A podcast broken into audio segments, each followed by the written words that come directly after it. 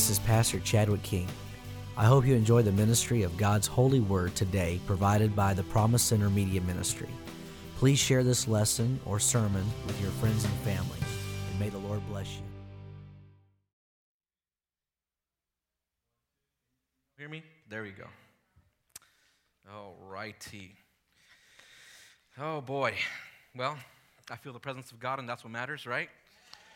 And uh, as long as as long as he's here, then we're all right. And and this isn't about me. This is about him. And uh, so I just believe that God has something for us tonight. Um, I have a question for you.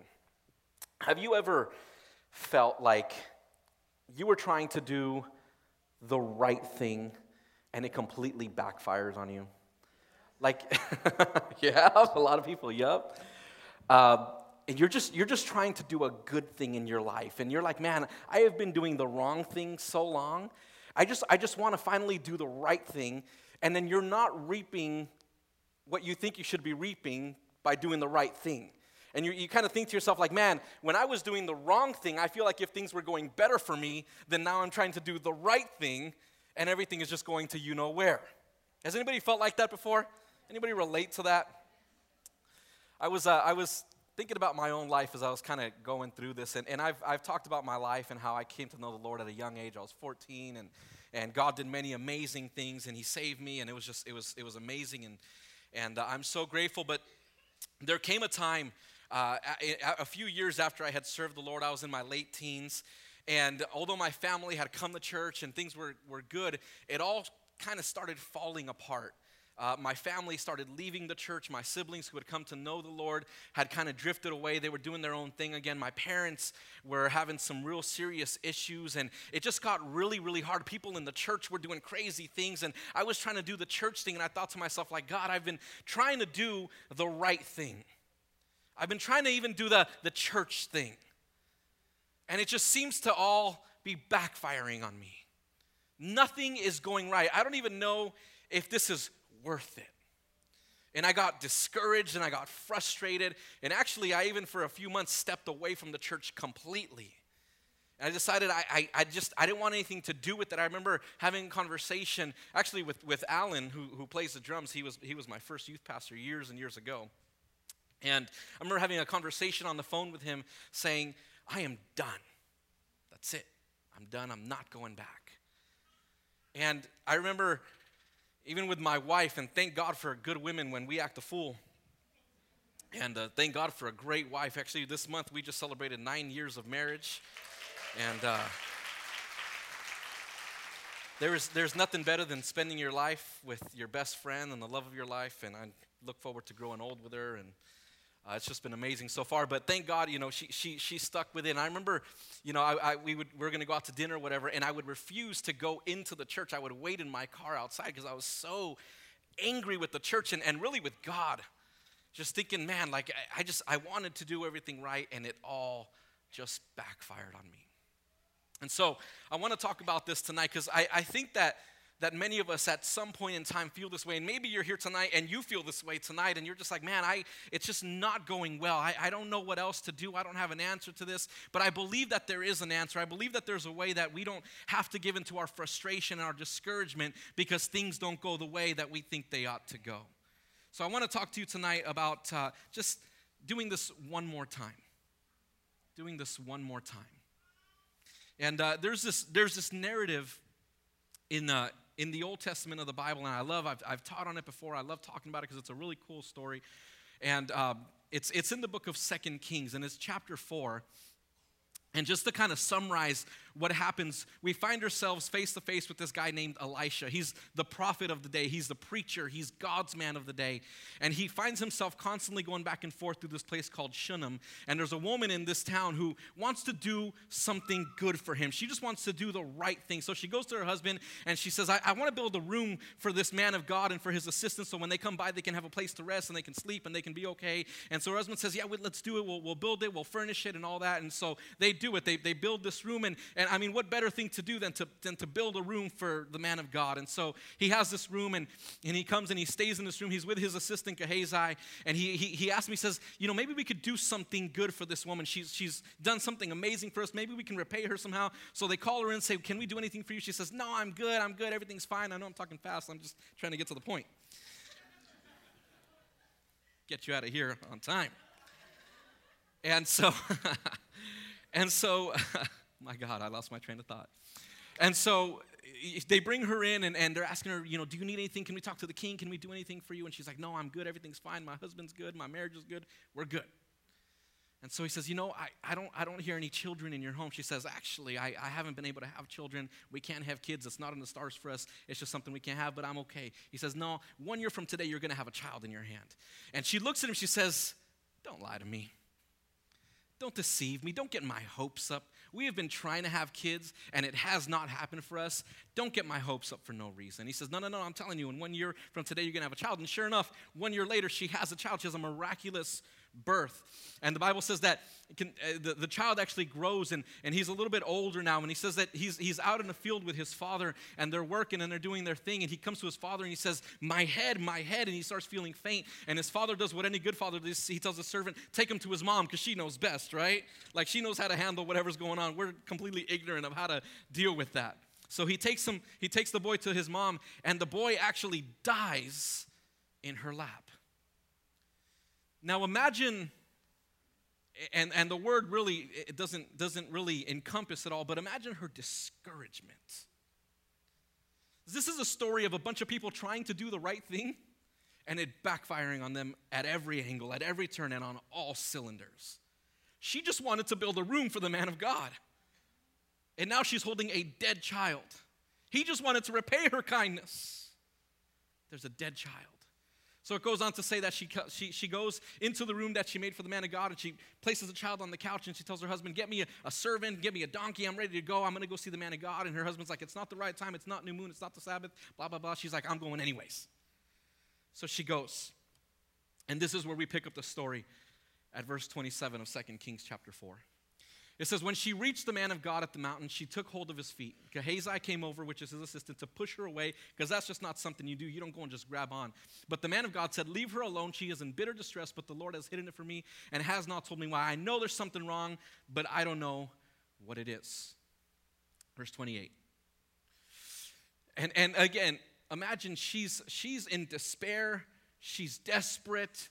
She's discouraged, she's frustrated, she's sad, but I'd imagine she's also kind of mad, right? And the thing you don't want to do is anger a mother because you did something to her kid, right? So I just imagine she's like, did I ask you for a son, my Lord? Like, was this my idea? I said everything was okay, didn't I? I didn't ask you for anything.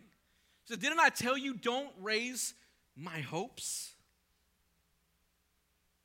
Elisha said to Gehazi, I tuck your cloak into your belt, take my staff in your hand and run. Don't greet anyone you meet, and if anyone greets you, do not answer. Lay my staff on the boy's face. In other words, boy, run.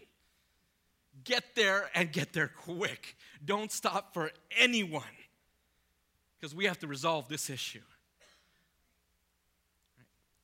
But the child's mother said, as surely as the Lord lives and as you live, I will not leave you. Mm-mm. Your assistant is not good enough, Pastor. You're coming with me. So he got up and followed her. Gehazi went on ahead and laid the staff on the boy's face, but there was no sound or response. So Gehazi went back to meet Elisha and told him, the boy has not awakened. So this is the first thing they try. He goes and he takes a staff, because if you read the Old Testament, you know there's something about staffs and miracles and things. And so he goes and lays his staff, and nothing. This is the first thing they try. Verse thirty-two. When Elisha reached the house, there was the boy lying dead on his couch. And I'm imagining he's stressing because, my God, this was this was his idea. And he went in, shut the door on the two of them, and prayed to the Lord. So this is the second thing he tries. So first they lay the stick, it doesn't work, the staff doesn't work. Now he's praying to the Lord. This is the second thing they tried. Then he got on the bed and lay on the boy, mouth to mouth, eyes to eyes, hands to hands. As he stretched himself on him, the boy's body grew warm, but he didn't come back to life. This is the third thing that he tries. Elisha turned away and walked back and forth in the room, and then got on the bed and stretched out on him once more. So, so he, he lays a stick, doesn't work. He prays, doesn't work. Lays on the boy, doesn't work. And now he's at the point where he's actually, I don't know if you've ever been in this place where you are so stressed and despair that you actually start pacing, and you're like, my God, what, what am I going to do? Like, how, how am I going to pay this bill? How am I going to get out of this situation? The debt collectors keep calling, and, and my marriage is on the fritz, and, and, and what, what, what can I do? Have, has anybody ever been there? Right? So this is where Elisha's at at this point. This guy is stressing. He's now he's just pacing like, God, this is not working. It's worked every time before. I don't know what is going on. What do I do? So he, re, he thinks, okay, let me try again what I just tried. Then he got on the bed and stretched out on him once more, and the boy sneezed seven times and opened his eyes. Opened his eyes. Then it goes on to say that he calls the mother in, and and, and the boy is, is awake and he's alive, and he tells the mother, he says, he says, take your son. Take your son. And I was I was thinking about this. I was thinking about just this whole thing in my life, and and and, and started to kind of ask myself some questions about kind of doing the right thing. And this is the question that I had to ask myself. And I don't think this is the case for the woman or for Elisha. I, I don't think this was the case. But as I started to think about myself, the question that I asked was, am I doing, am I getting so frustrated? Am I getting so discouraged because I'm missing something? And then the other question was, am I doing the right things for the wrong reasons? Am I doing the right things for the wrong reasons? Am I getting so frustrated with God? Or am I getting so frustrated with the church? Or am I getting so frustrated because really this is still all about me? And then I felt I felt the Lord kind of begin to speak to me. And, and this is what I what I felt him say. He said, this isn't about doing it the right way. This is about doing it God's way. Is it possible that we get so tired of doing the right thing because we're doing it on our terms? Because we're doing it our way. And when the result doesn't come out the way we think it should, because we believe that our performance should equal our reward, we get frustrated with everything, with God, with life, with people, with our husbands and wives and kids and everybody, and we're so tired because we're trying to do the right thing. But is it possible that we're doing it for all the wrong reasons? Is it possible that we're doing it just for us? And we have failed at doing the right thing because we have done it our way. You see, there's a scripture in Proverbs that says this. It says there's a way that appears to be right. There's another an, another version that says there's a way that seems good to man, but in the end it leads to death. So we get so tired of doing the right thing, and I've heard it over and over with people, and I've I've thought it myself. Well, man, I'm I'm I'm trying to do good by my family, by others, and by everyone else, and it's going so wrong. Why is it that people who are doing terrible things in the world are living so much better than I am? They're reaping benefits. And I'm just tired. And I'm frustrated. Is it possible that we're missing something? Is it possible? And, and there's a thing, I, I believe that we get frustrated because there's a key component that we have been trying to do this without, and it has caused us to become discouraged. Here's the thing. I believe that all scripture is inspired, that the word of God, that the Bible is inspired by God, right? Not just the words, but anything that's that's written in the word, that it, there is there are no coincidences in the kingdom of God. Does anybody agree that, that everything is inspired by God? Well, the Bible makes mention many times of numbers as well. And even in this story, you see the boy sneezed seven times and he came back. And if you look in Scripture, seven represents completion or fulfillment or even perfection. It's God's number. But there's another number, and, and I was talking about it because Elisha actually tried five different things to try to revive this boy. And, and strangely enough, the thing that he tried the third time was the thing that he tried the fifth time, but it only worked on the fifth time. And if you look into Scripture anywhere, and I believe this is the key component that we're missing so many times in our lives, the number five anywhere in Scripture represents grace. It represents grace. And I think so many times we're finding ourselves so discouraged because we're trying to do the right thing our way and we're missing God's grace. And God's grace is more than just something that gives us leeway or some wiggle room. God's grace is designed to help us see life through a completely different lens. It's designed to help me see that no matter what the situation is, God is still in control and God is still good. Amen? That what I am doing for God is never in vain. That if I am doing it God's way, it is never just because. If I'm coming to church, it is a sacrifice and God sees it. That if I'm trying to pray, if I'm trying to live right for God, and I'm seeing it through the eyes of grace, not my way, not for my benefit, but grace helps us so that when struggles come our way, because to say that you're doing it God's way doesn't mean that you won't face struggles and trials. The Shunammite woman and Elisha were doing it God's way, and it still backfired on them. But there was a difference. There was the grace factor. For her to say, I will not take no for an answer. I'm going to go see the man of God. If this is his promise, if this is his will, if this is his miracle, then I believe he's still in control of it. And whatever the outcome, grace allows me to continue to trust in God. And so we can say, and I, and I want you to say this. I'm going to say this, and then I want you to turn to two people and say this. Okay? This time is not last time.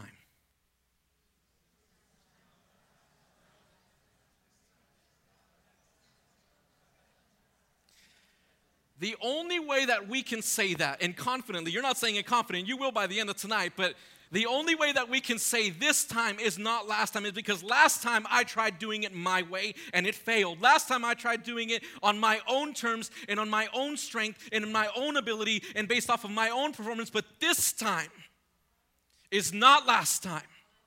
Because now, this time, we can walk by grace. We can walk in God's love. We can walk with God's Spirit. So this time is not last time. Is it possible that we've been missing an important key factor in our lives? And so we have found ourselves in this cycle of frustration. Some, some just trying to do the right thing. Some even trying to just do the church thing. Like, I'm coming to church, I'm I'm trying to be, and it's just my, my my kids are out of control, and my marriage is is is is on the brink of disaster, and, and my finances are a mess. I'm trying to do this right thing. Is it possible that we're missing the grace of God? There's something else. If you look at the story of Elisha, in the Old Testament, there were multiple, multiple miraculous births. Multiple. And they all had names. Isaac and Jacob and Esau and Samson and Samuel and all these people had names. There was only one. It was the Shunammite woman's son who remained nameless. He was also the only one who died and was brought back. Now I believe, I believe that the Bible, from the very beginning all the way to the end, always points us back to Jesus. Every single time. Is it possible that this story is not just about the Shunammite woman's son, but it's actually about Jesus? It's actually the fact that we're trying to do this without him. And we're so frustrated because things aren't going our way and, and we're trying to do the right thing. And I want you to think about this. If you're frustrated trying to do the right thing and things not going your way, imagine the perfect Jesus being taken to the cross. The sinless Jesus who came to heal the sick, to resurrect the dead, to cast out devils, spotless, sinless, perfect. And he found himself hanging from a cross. And his words were not, why isn't it going the way it is, or the way it's supposed to be? He was on that cross saying, Father, forgive them, for they know not what they do. He was on that cross saying, it is finished. If there's anyone who understands the frustration, your frustration, and your despair of just wanting to do the right thing and not seeing it come to fruition, it's Jesus Christ. Is it possible that you've been missing a key component in your walk? That because you have tried to do this on your own terms, you have found yourself frustrated over and over and over again. Not just frustrated, but in the same situations, time and time again. If there's anyone who understands that, it's Jesus. And the beautiful thing is we have his grace. You don't have to earn it. You don't have to buy it. You don't have to be good enough to get it. This isn't about being good enough. This is not about your performance.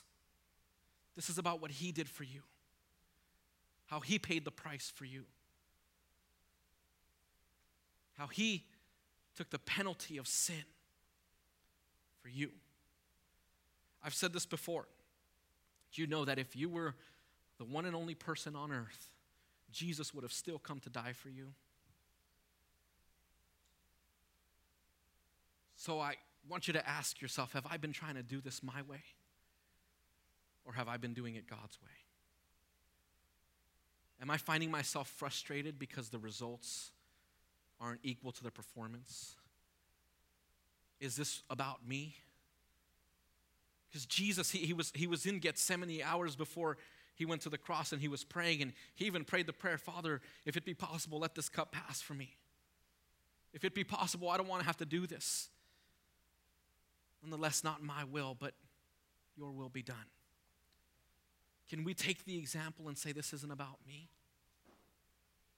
That I, I don't have to face the frustration and the despair if I'm doing it God's way.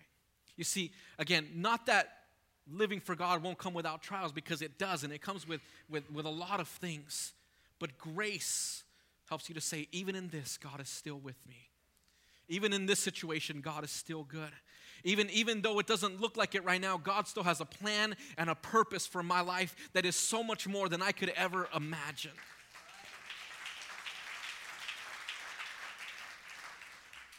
There's a gospel artist by the name of, of Marvin Sapp. Great, great gospel artist. He's, he's actually a pastor and wrote a few hit songs. And um, a few years ago, his wife passed away, and I believe it was from cancer. And, and and again, just imagine, just thinking to yourself, like, God, I'm I'm writing hit songs that they're singing for, for, for Christ all over the world. I'm pastoring a church, and it's a big church, and God is using him greatly. And just like that, his wife is gone. Imagine the frustration and the despair. And he wrote a song. It was probably his, his, uh, his most famous song, called Never Would Have Made It. And I'm not going to sing it because, because you, y'all don't want to hear that. You want to hear somebody sing. You hear Pastor.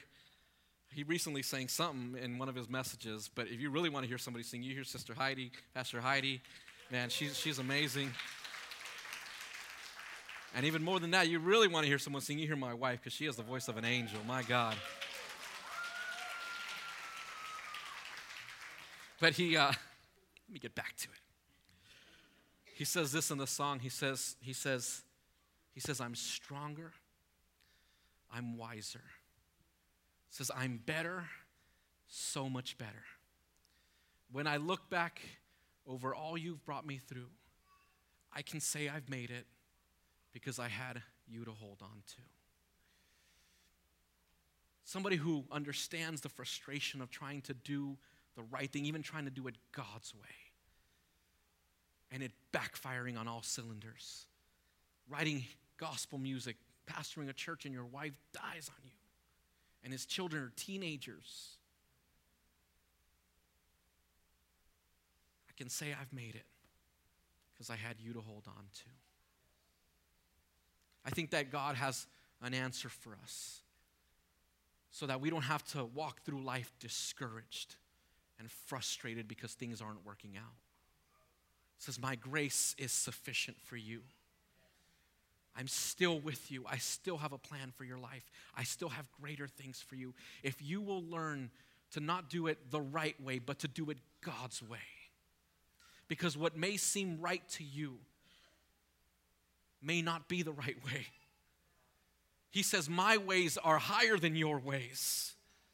Sometimes what we think is, is good and just and holy really is just about us. Thank God that we have his grace, that he understands what we go through, that he paid the price for us. Will you stand with me tonight?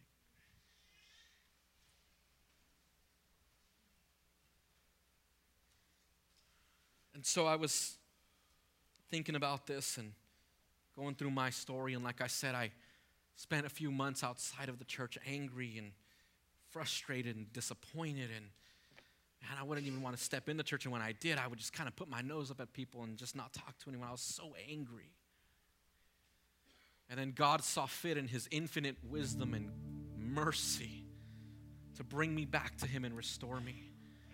And in fact, it was with about a year later that I started ministry. I started in youth ministry and was there for a couple years and moved into pastoral ministry and started doing that. And I, I can just say with all confidence that I would not be standing here had it not been for the grace of God. And even now, not saying that there isn't frustration and there aren't days that are hard and there aren't times when I just don't know what to do, but it's his grace that helps me see life through a different lens. And I don't have to walk around in despair thinking, well, this is it. There's nothing more for me.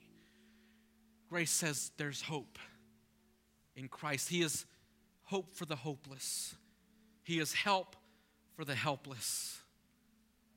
And it's his grace. It's by his grace, whether you want to admit it or not, it's by his grace that you're standing here tonight too. Only by his grace, not because of anything good you've done, not because you're holy, you're righteous, or any of that, not because you're tough or smart. You're only here because of him, because he has something more for you, because he has a plan for your life. So tonight, I want to invite you to answer a call, if you haven't done this already, to answer a call to do it God's way, to stop doing it your way, and stop finding yourself back at step one all over again, frustrated. And then I want to invite you to answer a call to relationship with Christ. And, and I don't want to invite you to come up and just cry a little bit and pray a little bit. I want you to come. But I want to invite you to a conversation. And and and the team and myself, we would love to talk to you about how to have a relationship with Jesus Christ. Because ultimately we want you to start a relationship, and then we want you to thrive in your relationship with Christ. This is all about him. It's not about us. It's all about Jesus. He's the one who went to the cross for you. He's the one who rose on the third day for you. It's all about Jesus. So tonight, if you're ready to stop doing it your way and you want to do it God's way and you just want to let him know, I'm going to open these altars and I want to pray with you, and we'll pray with you and for you. We're going to sing a song and we're just going to worship God. And I asked, if, if you have to go, I understand you have to go, but if you can spend just a little bit of time just talking to him, and telling him that you want to do it his way this time. That this time is not last time. This time you're going to do it his way. This time you're going to do it by his grace. Tonight I want to invite you to come as we worship.